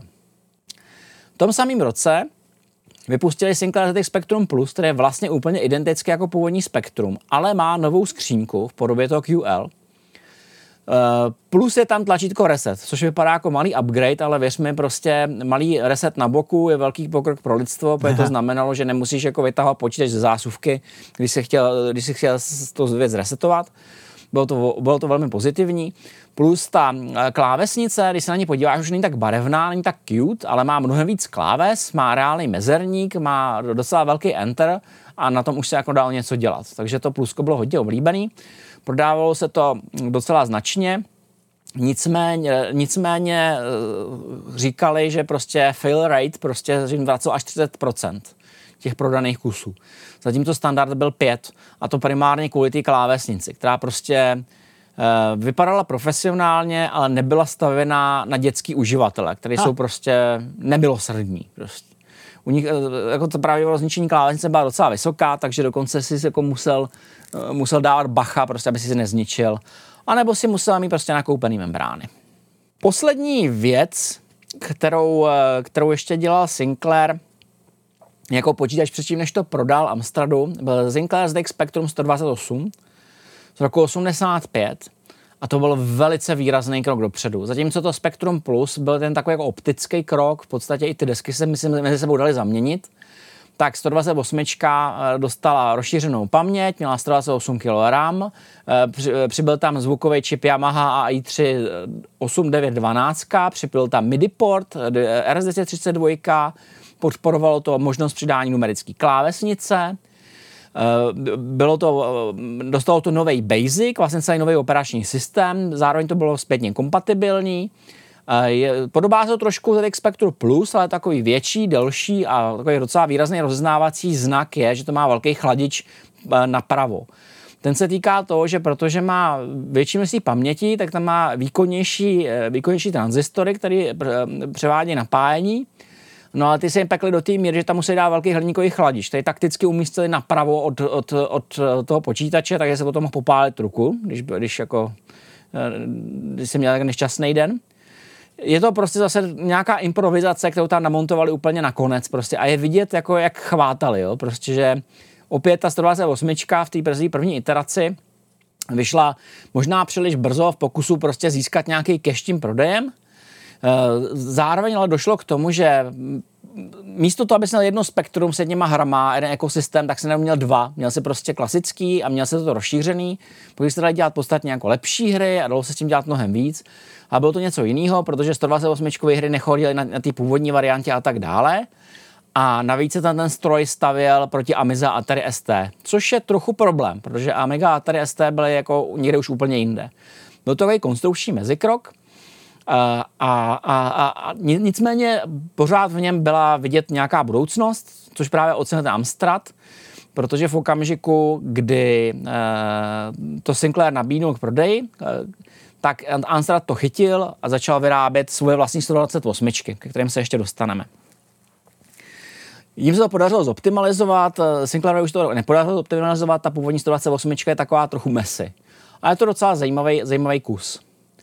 No a ta poslední věc, která mu dorazila vás, eh, bylo to, bylo první věc, kterou vyvinul v rámci Sinclair Vehicles, protože mimo toho, že ho bavili počítače, tak se zaměřil na elektromobilitu, který se držel strašně dlouhou dobu. A on vytvořil Sinclair C5, Sinclair C5 je prosím pěkně možná jako největší průser v oblasti elektromobility vůbec, který byl zároveň ale tak úspěšný, že byl současně největším úspěchem elektromobility až do roku 2010. Protože on udělal takovou jako tříkolku, to ti doporučil, že jsi to našel, nebo ještě říct vlastním očím. Protože pokud, pokud ti uh, připomínaly ty ostatní věci, věci pro panenky, tak na to se koukáš a fakt jako nechápeš. Vřele doporučuji najít si nějakou fotku, jak to vypadalo v dopravě, protože to bylo jako strašně nízký, uh, seděl si v tom a mělo to dojezd do 30 kilometrů. Ty krásko. Nemělo to žádnou střechu, nemělo to žádný pásy. Když si jel po silnici, tak jsem měl hlavu v úrovni vejfuků okolních aut Um, jako, oni, oni limitovali, oni limitovali tu rychlost proto, že se na to mohl jezdit bez řidičáku. Že jsi na to prostě jako sednul, zasunul si do toho nohy a jel si. Ale vypadá to hrozně dobře. Ano, vypadá to hrozně post a bych řekl. Jako, no, ne, ale to, to je ona, cyberpunk. Kámo, si pleteš ona, věci. Ona, ale... Jedna věc je, když si to představíš, jak to jede, je, jede po krásném parku. No. Druhá věc je, když si představíš, že tam je, že jedeš prostě po okresce. Mm-hmm a vedle, vedle tebe jezdí ty kombajnéři, traktoristi prostě a majitelé BMW s černými okny, že prostě to cítíš jenom hrůzu, protože tě nechrání doslova vůbec nic. E, dokonce, když začalo pršet, tak si neměl co na sebe, takže Sinclair k tomu prodal takovou pláštěnku, že jsem mohl na sebe pláštěnku. A když se jako lidi stěžovali, že mají jako trochu strach prostě, tak proto udělali takovou střehu, který říkali high visibility. Nicméně tu začali vyrábět až hodně pozdě, takže se to jako moc nechytilo prodali nějakých 17 tisíc kusů tohoto vozítka. Eh, to, co na ně bylo zajímavé, je, že ten, eh, ta baterie se nejenom lišila dojezdem podle toho, jaká byla zima, ale ono to většinou nevělo ani kopec, takže se jako měl vepředu tak jako šlapadla, takže když to jako nešlo, tak se jako přišlápnul a mohl to jako vyšlapat. Pomohl tomu. A je strašně zajímavý, zajímavý a z toho se dělají srandu, je, že prostě říkají, že nejúspěšnější by to mohlo být z, z, pravděpodobně v Holandsku, kde mají spousty cyklostezek, kam by se to asi hodilo. Nicméně v Holandsku se toho lekli a zakázali to rovnou. Ha. No, ale... A bylo. A vypadá to hrozně sci-fi. Já tady koukám, že jsou různý offroadové verze, že jsou různý... Ta pláštěnka je teda hodně divná. On to, někdo, on to někdo overclocknul a dal do toho nějaký silnější motor a vytáhnul z toho 70 prej. No a hlavně, hlavně se uh, pak někdy proběhla nějaká nová generace. Taková no. daleko víc sci-fi. Já vím o kolech, který potom dělal. O té C5 uh, vím, že, že, to, že se tomu všichni smáli. Prodalo se 17 tisíc kusů, ale Sinclair na tom prodělal 7 milionů liber. Mm, a to není málo. To není málo. To bylo, to bylo dost na to, aby ve spolupráci s úspěchy s, s QLK uh, prostě na tím zlomil hůl a šel se bavit s Amstradem o tom, že mu to prodá. No, ale pozor, jo. Tady vidím článek z roku 2017, že jeho synovec se to snažil nějak jako revampnout a už to, pozor, už to má střechu. K těm dalším vehiklům se je, je, ještě dostaneme. Tak těm se ještě dostaneme, protože on, on překvapivě, překvapivě tu myšlenku, no, na, na kterou byl to neopustil. On se jí držel mnohem déle než myšlenky na počítači. Mm-hmm. Takže nedalo se, Sinclair musel za Amstradem a prodal mu značku Sinclair za 5 milionů liber. Prodal mu jenom ty počítače, ty designy a jejich plány a práva na to. Zůstal mu Research and Development a to, co Amstrad potom tak trochu dělal, tak trochu jako zneužívání Sinclairova jména, protože on ho používal i nadále pro ty počítače, ale dělali si to hodně po svém. Mm-hmm. Uh, v podstatě máme jako tři významné stroje, který Amstrad prodal pod značkou Sinclair. Je to 128 plus 2 z roku 86, který mu říkáme ten šedivý, protože to je to šedivý spektrum, který má kazeťák. Jeho zajímavým rysem je, že ten kazeťák nemá počítadlo, což souvisí s tím, že si představovali, si budeš si kupovat originální software na originálních kazetách je, a tam je vždycky ta hra od začátku, že jo? Mm-hmm. takže ti stačí zmáčknout play, prostě nepotřebuješ počítadlo. Přesně. Mimochodem dodělávky počítadel, do těch počítačů byla nejpopulárnější rozšíření. Viděl jsem to v digitální verzi, viděl jsem to v, v klasické mechanické verzi. Potom udělali plus trojku, což byl Sinclair rozšířený o flopy mechaniku standardu Amstrad 3 palce, ne 3,5, ale 3 palce, což je jednostranná flopena, kterou můžeš otočit a strčit druhou stranou, je má takový hodně obdélníkový tvar.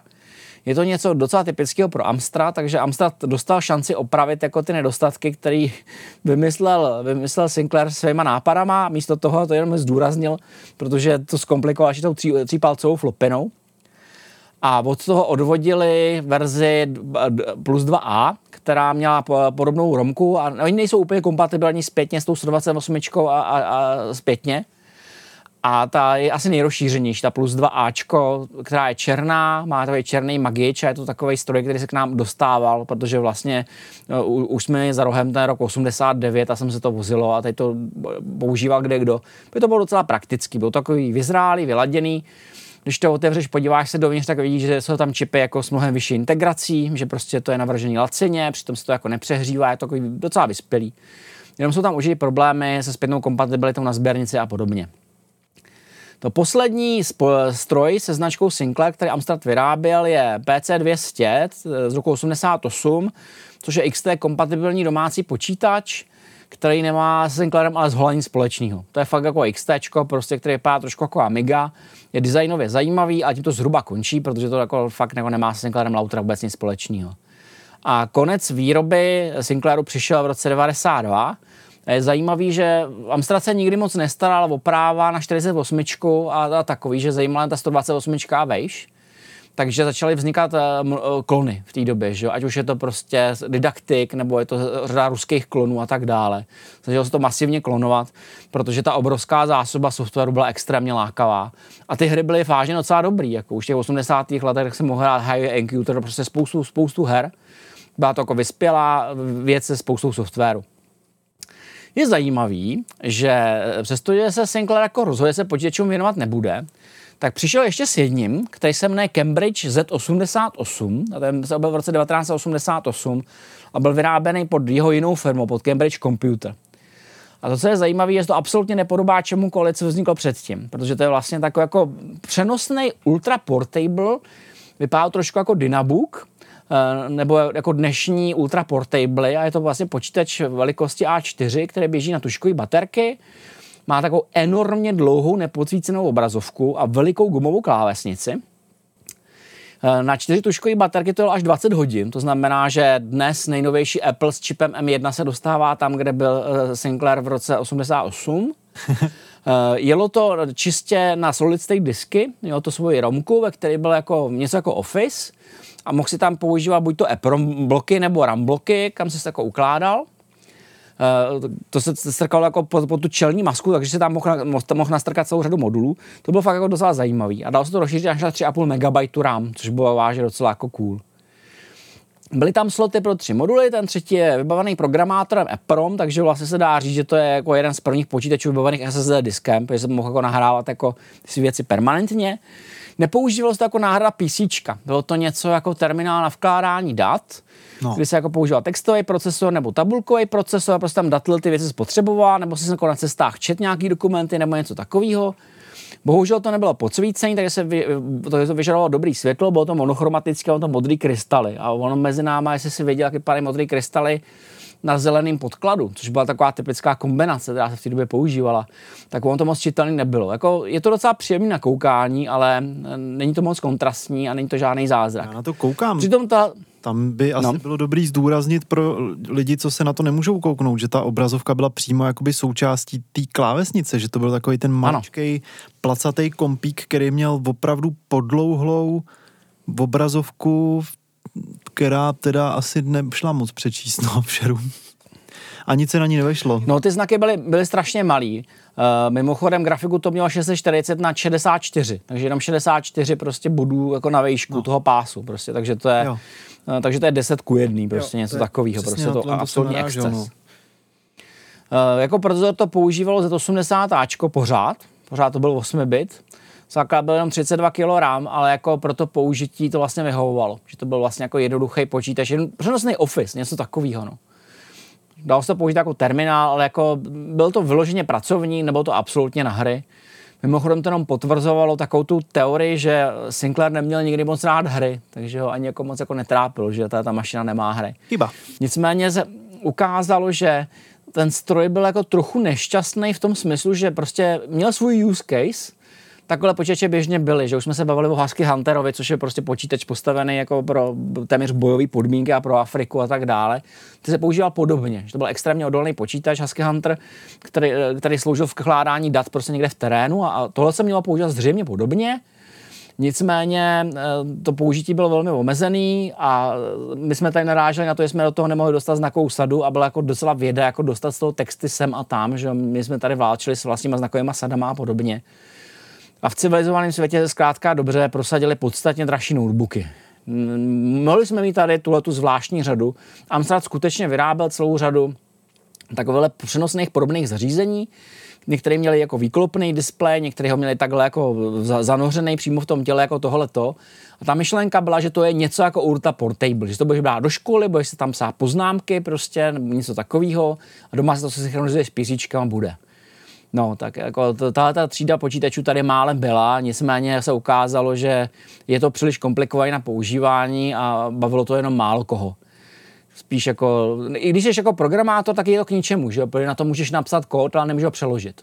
Hmm. Což je jako neštěstí. Takže i ten programátor šel radši do, do, do XT nebo AT v přenosné podobě, než do něčeho takového. Mě za pár let mají přijít ty kapesní jakoby ty databanky. To už v podstatě nastupovaly. No. V podstatě už se objevovaly kapesní počítače a už je to portfolio nebo od Packardu um, LX řada, prostě, která ti nabídla podobné velikosti, ale zároveň kompatibilitu. No, takže... Což bylo jako bylo hodně cool. A objevil se Psion, že jo, který tomu masivně konkuroval, který ti nabízel kapesní počítače s Epokem, v některých případech jako docela velký, no a potom se objevily mobily, že jo, a to, to vlastně, to, to, to je taková jako náhrada mobilu, no.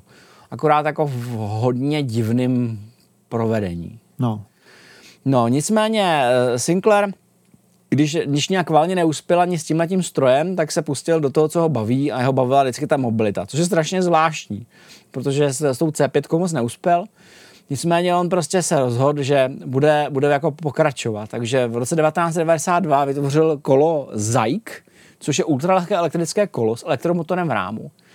Má to 10 kg, stálo to 500 liber, eh, maximálku to mělo 15 km za hodinu, mělo to rekuperaci. Takže když si jel z kopce, tak se dobíjel baterkou, což je strašně zajímavý. Když se na to kolo, podíváš, tak vypadá strašně divně, vypadá cirkusově prostě. Sinclair byl známý tím, že on to všechno, všechno vypadalo jako koloběžka, tak trošku spíš prostě. Prodávalo se to 6 měsíců, udalo se celkem 2000 kusů a traduje se, že to souviselo s tou špatnou pověstí C5. Že prostě nikdo nechtěl jako Sinclairovi sypat další prachy za něco, co budeme se táhnout do kopce. Jaký to mělo vlastnosti, to úplně nevím. Uh, potom je strašně zajímavá věc, se kterou přišel, který říkal ZETA, což je Zero Emission Transport Accessory. A to je prosím pěkně taková jako věc, kterou jsi jako nasadil na svoje klasické kolo. Eh, jestli jsem to pochopil dobře, nasazoval to na přední kolo. Mm-hmm. A to byl vlastně elektromotor, který jako by ti točil válcem, který se přenášel na tu gumu od toho kola a tím tě jako hejbal tím kolem. Takže to, byl, takže to jako nebyla předělávka klasického kola, ale bylo to něco navíc, co se na něj připevnil a fungovalo to jako přídavný motor. Toho se prodalo 15 000 kusů, opět to mělo maximálku 15 km za hodinu a podle všeho to jako bylo populární, protože, protože se vyráběla Zeta 2 v roce 1997 a dokonce i Zeta 3 v roce 2000. A bylo to jako čím dál tím menší a menší. Takže to vlastně bylo jako takové jako, taková jako pomůcka, eh, pomůcka eh, pro, pro toho cyklistu. A pak přichází v roce 2001 konečně ponorka, kterou se vymyslel Sinclair, která se jmenovala Sea Scooter a při sám bohu vypadá přesně tak, jak bys čekal ponorku od Sinclaira. Vypadá to trošku jako mixer s mandlem. Je to prostě taková jako boule, která má držák, kterou se držíš a ono to před tebou jako před tou yeah. tváří to víří jako lodním šroubem a až hodinu je to schopný plout rychlostí 3 km za hodinu, takže to jako nepluje jako moc rychle a daleko. Dá se to používat do 20 metrů a nabíjí se to přes noc dává výrobce, takže to jako bylo asi jako docela crazy. A teda se, že to bylo docela úspěšný. Vyráběl to Bombardier, což který podle všeho vyprá, vyrábí nějaké věci pro potapeče a tak dále, takže to zřejmě jako nějakým způsobem jako pomáhalo. Já když jsem to viděl, tak jsem se tomu strašně smál, mi to přišlo úplně bizarní. Já ti k tomu něco řeknu, co se týče té tý úspěšnosti. Jo. Já jsem si vygooglil si scooter bez Sinclaira. No. A normálně si můžeš koupit eh, ten, co vypadá jak vodněj za čtyřku, až do nějakých 20 jsou prostě sí skútry, jednomotorový, dvoumotorový tahače pro potapiče, takže si myslím, že tím asi naprototypoval nějaký typ gadgetu, který je vlastně docela úspěšný. No upřímně řečeno, já jsem v poslední době sledoval hororové příběhy o potápěčích uvízlých v jeskyních a opravdu řečeno mít něko něco, co je tě schopný odtáhnout tři kilometry, to možná oceníš. No. Možná to jako je k něčemu. Vypadají fakt dobře. Něk, vypadá, ty, vy, nebo ten Sinclairův, to vypadá, že ten jeho design skopírovala Yamaha, protože ti vyrábí něco hodně podobného za čtyřku. 300 W výkon. Hmm. A ten Sinclair, ten Sinclair vypadá hrozně podobně. Jestli to je teda ono. No to je jedno. Je to možný, že ho obšele, protože oni obšele všechno možný. Uh, třeba A-Bike, který vydělal v roce 2006 skládací kolo, který má necelých 6 kg. Za 199 liber se to prodávalo. Vypadá to velmi cirkusové, když no. je to složený. A mm, nenarazil jsem na žádný jako komentář, jak to jako funguje nebo nefunguje, jenom prostě uh, tam někdo říkal, že se dneska vydává, prodává strašný množství kopií takovéhle věcí, že Čína to zřejmě chrlí, ty skládací bajky. Ono, když, jestli to má 6 kg, tak si to dáš do batohu, že jo, prostě můžeš na tom jako jezdit, když teda mně to teda přijde hrozně cirkusový. Ne, mládež, mládež, eh, mládež prostě teďka eh, místo, aby si koupila fichtla, tak si koupí uh, tuhle elektrickou kloběžku a flexí s tím na, na, na to, na opačné pohlaví, takže Třeba... Aha, takže to je, to, to, to, to je terciální pohlavní znak. Aha. Proto Aha. se vyrábí ta elektrická verze 2015, tady máme mezi poznámkama. No. No, aby jsme se podívali i na druhou stranu spektra od mládeže, tak tím, čím můžou flexit důchodci, je přídavné, přídavný elektromotor pro kolečkové křeslo Wheelchair Drive Unit, který udělal v roce 2002. Obě to vychází z, z té Zety, a tím, co jako Zeta jako roztáčela kolo, tak tahle ta věc jakoby připevní za invalidní vozík. A to, co je jako zajímavé, je, že prostě to neovládá podle všeho ten vozíčkář, ale jako ten někdo, kdo za ním jde a tlačí to. A když se mu jako nechce úplně do kopce, tak jako zmáčkne přídavný motor a ta věc prostě to tlačí maximální rychlostí 3,5 km za hodiny až jednu hodinu. A celá ta věc vypadá jako takové jako takový bobek s motorem, prostě, který se jako přikotví dozadu prostě za, za, ten, za ten vozík a je to, a je to asi praktický. Mm. Mně to přijde jako, jako docela crazy. Jako. Ale možná je to, možná je to nejjednodušší způsob, prostě, jak si zjednodušit tu manipulaci s vozíkem, co já vím prostě. As, asi je to levnější, než si kupovat přímo ten elektrický, že jo, který je, to má integrovaný. Asi jo, a když teda, když teda, když teda jsem koukal do toho popisu, tak to neovládá vozíčkář, ale ten, kdo ho tlačí. Takže se říkám, že by bylo jako něco praktičtějšího mít něco takového, víš co, bys to ovládal sám. Jo, ale jo, to prostě. si myslím, že tohle je určený pro lidi, kteří jsou dočasně na tom vozejčku, víš. Aha. pro jako Aha. asistenty jejich, protože když jsi opravdu postižený tak, že vůbec nemůžeš se o sebe postarat nikdy po celý život, tak samozřejmě si koupíš ten elektrický, který ovládáš nějakým ještě jakoby i s nějakým pohybovým omezením. Tohle vyloženě vypadá, že to je jenom, aby se ty sestřičky nemuseli tak eh, náročně vozit lidi, nebo nevím, něco v tom smyslu. Je, je to, je to zajímavý, ale vypadá to zase trošičku divně. Jo. Prostě u těch, u těch, těch Sinclairových vynálezů je typický, že když se na ně koukáš, tak oni jsou asi praktický, ale působí zvláštně. Třeba ta Zeta taky vypadá zvláštně, že jo? To vypadá, kdyby jsi prostě zapomněl tašku na tom kole vepředu. No, ty prostě, kola, a nějak to vypadá. ty kola jsou fakt divný. Ty kola jsou fakt divný. U toho C-scootru mi to nevadí, u toho, u té C5 mi to přijde super, i když evidentně nepočítali s tím, že to bude jezdit venku. A v dopravě, jako v té dopravě no. to vypadá fakt děsivě. Jako. No. Dokonce i ten film Mikromen tím končí, že on jede jako po, po, po silnici a míje jeho nákladáky. A to, to cítíš úplnou hrůzu, že jo? Ten, ten sedící muž v té věci je zhruba vysoký jako kolo toho nákladě. No, ty máš hlavu v úrovni kliky od auta, což je trošku pitomý. No. No, No dobrá. No buď jak buď prostě Sinclair takhle jako pokračoval a pokračoval a, a vynalezá stále přes svůj pokročilý věk. A to, co je zajímavé, a to jsem si jako nechal na závěr, jsou právě ty drby o něm. Mm-hmm. A ty drby jsou opravdu zajímavé. Eh, ku příkladu zajímavý je to, že hraje poker.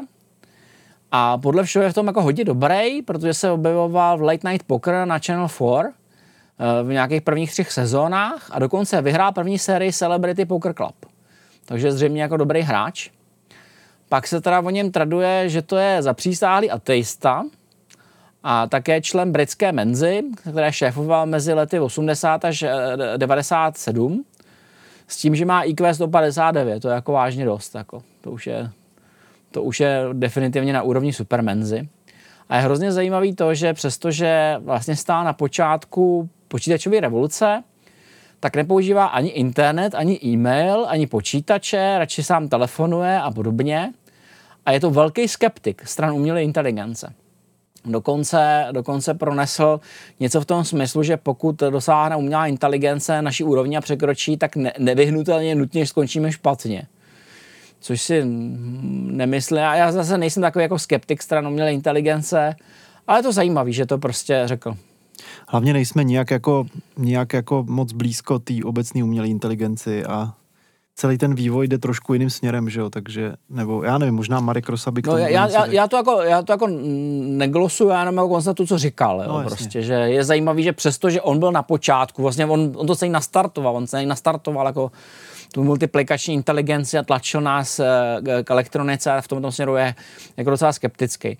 Rozhodně všem eh, našim posluchačům doporučuji ten film Microman z roku 2009. Pokud jste ho neviděli, určitě se na ně podívejte, je to výborný, je to zábavný, bude se vám to líbit, je to fakt skvělý. Je to britský televizní film o něm a je to prostě super. To, co je hrozně zajímavé, je, že přestože jako opakovaně krachoval, tak nakonec skončil jako librový multimilionář. On je stále jako dost jako při penězích, protože těch věcí vymyslel vážně strašnou spoustu a spousta z nich byla jako úspěšná, takže jako vydělal dost peněz.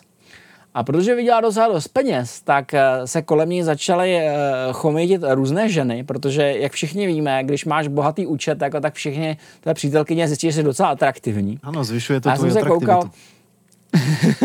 já jsem se koukal na jeho historky, tak jsem pročítal britský bulvár, že jo, tohle se jako typicky jako nepíše na Wikipedii nebo na nějaký takový Jasně. jako vaše životopisné knihy, tak jsem prohledával uh, britský bulvár a je to hodně šťavnatý, takže jestli se jako chcete prostě pobavit, tak se to vyhledejte, vyhledejte si Clive'a Sinclaira prostě na britském bulváru a budete se bavit. Jako celá ta věc začala tak, že on se rozvedl se svojí první manželkou Ann Trevor Briskou v roce 1985, což pravděpodobně souviselo s tím krachem. Já mám takový pocit prostě, že celá ta situace byla vypjatá, jak všichni víme, když se vám bortí biznis, tak jako nejste většinou jako dobrý manžel a otec No. a celý je to jako špatný a občas jako to skončí tak, že ten váš partner řekne, takhle už nemůžu, prostě to nejde, jako jednou už si barák zastavil, jako po druhý už jako ne prostě. Jasný. Takže on se rozvedl s tou svojí první ženou. Byl to nejdražší rozvod své doby, podle toho bulváru. Ta jeho manželka potom později zemřela na rakovinu prsu, což s tím jako asi jako nesouviselo, takže ten jeho podíl připadl jeho třem dětem z toho prvního manželství. V těch devadesátkách, když se, když se jako přestal vyrábět počítače a zabýval se jenom to, tou mobilitou, začal trochu vymetat londýnský West End, začal tam pařit jako různě po klubech. A nalepila se na něj celá šňůra milenek. Takhle to zhruba ten bulvár jako popisuje, Aha. že tam jako vždycky ho vyfotili s nějakou jinou ženskou někde.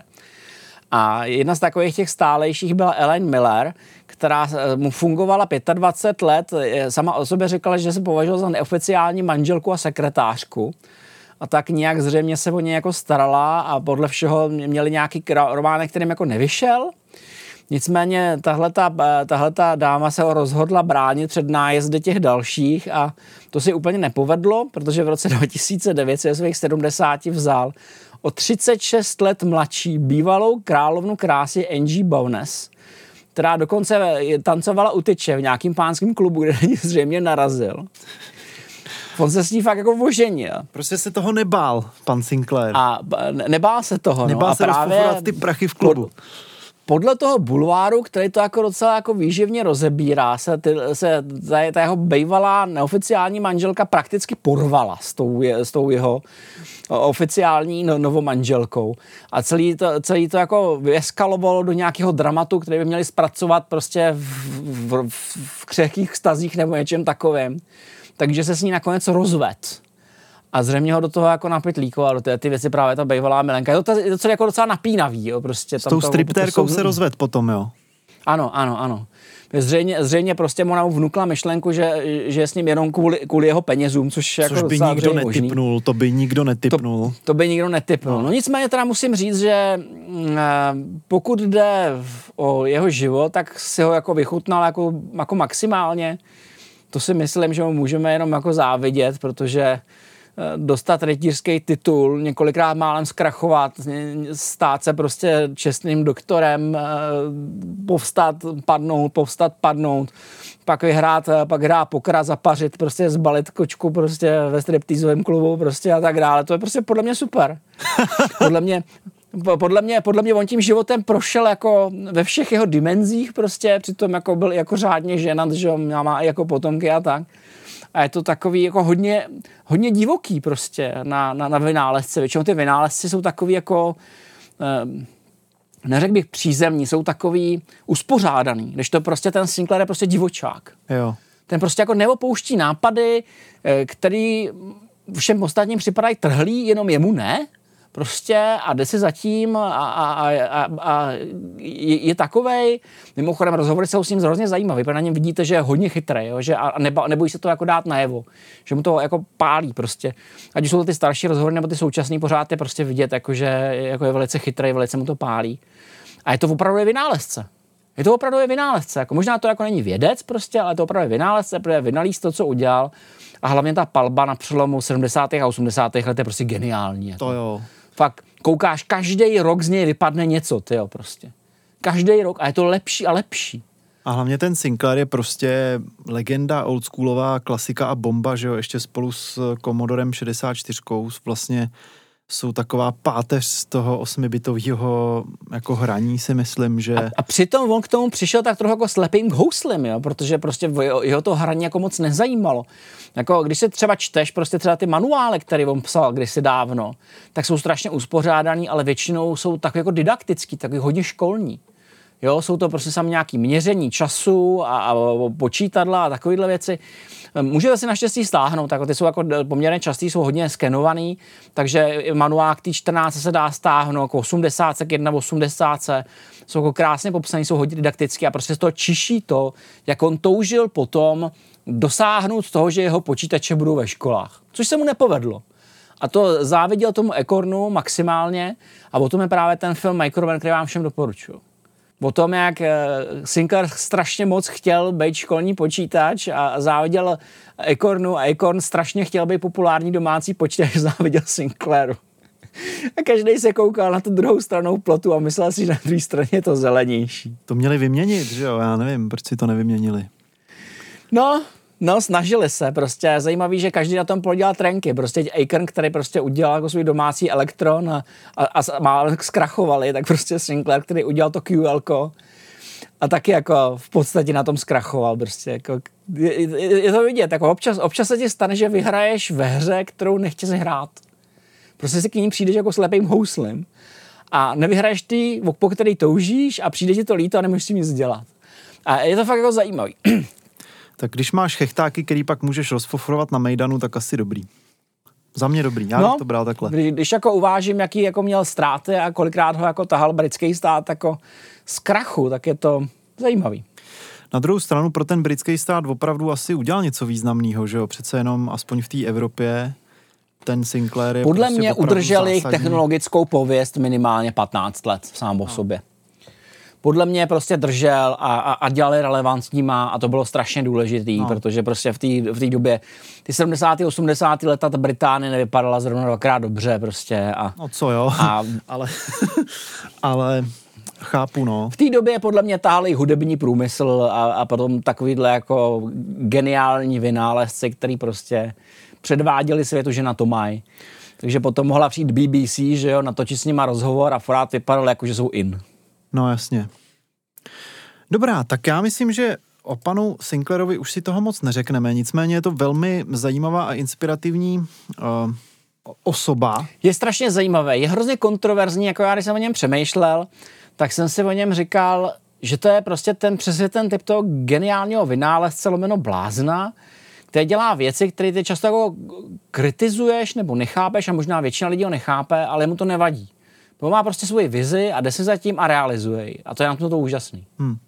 Uh, dobrá, tak uh, já všem teda, kdo si negooglili ty obrázky, tak doporučuji si vygooglit aspoň ty jeho, uh, ty jeho různé koloběžky a podvodní skútry a a Ten jeho design je strašně zajímavý. Sebevražený To je taky autíčko. neobvyklý na vynálezce. No. Všechno, všechno, ať se, podívejte, ať se podívejte na všechno, co udělal. Prostě ten Sinclair Executive, ta kalkulačka, to vypadá jako z vesmírný Odyssey prostě. To je jeho kapesní televize. To je strašně zajímavý, že na rozdíl od mnoha jiných se aktivně zajímal o ten design. Ty věci nejsou hnusný. No. Žádná. Že on se opravdu dbal na to, aby to bylo jako estetický. A přitom jako ty designy jsou velice odlišný prostě. A je to fakt taky zajímavá, zajímavá věc a zajímavý prvek a to se mi jako nepodařilo dohledat. Když jsem se připravoval na, na, na tenhle ten pořad, jak vlastně k tomu designu přišel. On podle mě do toho musel mluvit. Prostě to není možné, abys takhle celý život vyráběl docela zajímavé věci. Někdy jako crazy. Někdy vypadají crazy, jako ty pohybovadla. Ale jsou přitom jako designové docela zajímavý a jsou konzistentní. To znamená, že on prostě musel do toho jít i, tím, že kontroloval ten design. To nemohl jako nechat jenom tak bejt. Tak ono to není nic eh, složitýho, pokud uh, máš rozpočet a, a odhodlání to nechat udělat někoho, nějakého dobrýho produktového designera, tak to, to, to je všechno, co potřebuješ, jo? Nepotřebuješ mít žádný sám jakoby cit pro výtvarno, nebo... Já, jak já ho mám okouknutýho, tak bych řekl, že do toho keca.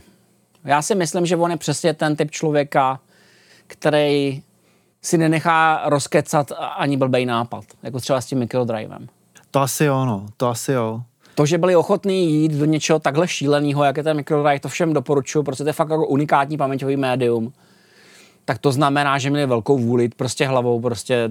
Tady tohle, ten microdrive hrozně nápadně připomíná starodávný um, jako kytarový efekty, delaye, který, dě, který dělali to, že ti to nahrávali taky na pásku, že si prostě nahrál si eh, na kus magnetofonový pásky, který byl v takové krabici, uh, tu kytaru a potom ona se pouštěla znova a dělalo to jakoby, myslím, echo nebo nějaký takovýhle efekty. Hmm. Takže to byla, to, to vlastně ve své době, to není to jakoby úplně nějak jako nejrevolučnější nápad ve smíru, ale asi použít to někoho jako paměťový médium pro počítač je dost bizarní, to je to zajímavé na tom, jo, že vlastně to někoho takhle mm-hmm. napadne přenést někam. A to je přesně to, co ten Sinclair často dělal, že jo, že vzal nějaký nápad úplně šílený a použil ho a občas to vyšlo, jako třeba ty Eh, ty mm, eh, tokeny místo jako příkazů a občas to prostě nevyšlo jako prostě sebevražedný autíčko. No. Tak, no, tak vřele, vřele doporučuji všem našim posluchačům, eh, vygooglete si videa se Sinclairem, vygooglete si obrázky jeho produktu, podívejte se a kochejte se, protože v tomhle tom je opravdu unikátní a inspirativní. Stojí to za to. A tím už ale dneska budeme opravdu končit. Já vám všem moc krát děkuju za to, že jste si nás pustili. Doufám, že to uděláte i příště. A děkuju i tobě, Michale, díky moc. Já všem děkuju za pozornost. A tímto se s váma loučím a budu se těšit na shledanou nebo naslyšenou. Naslyšenou.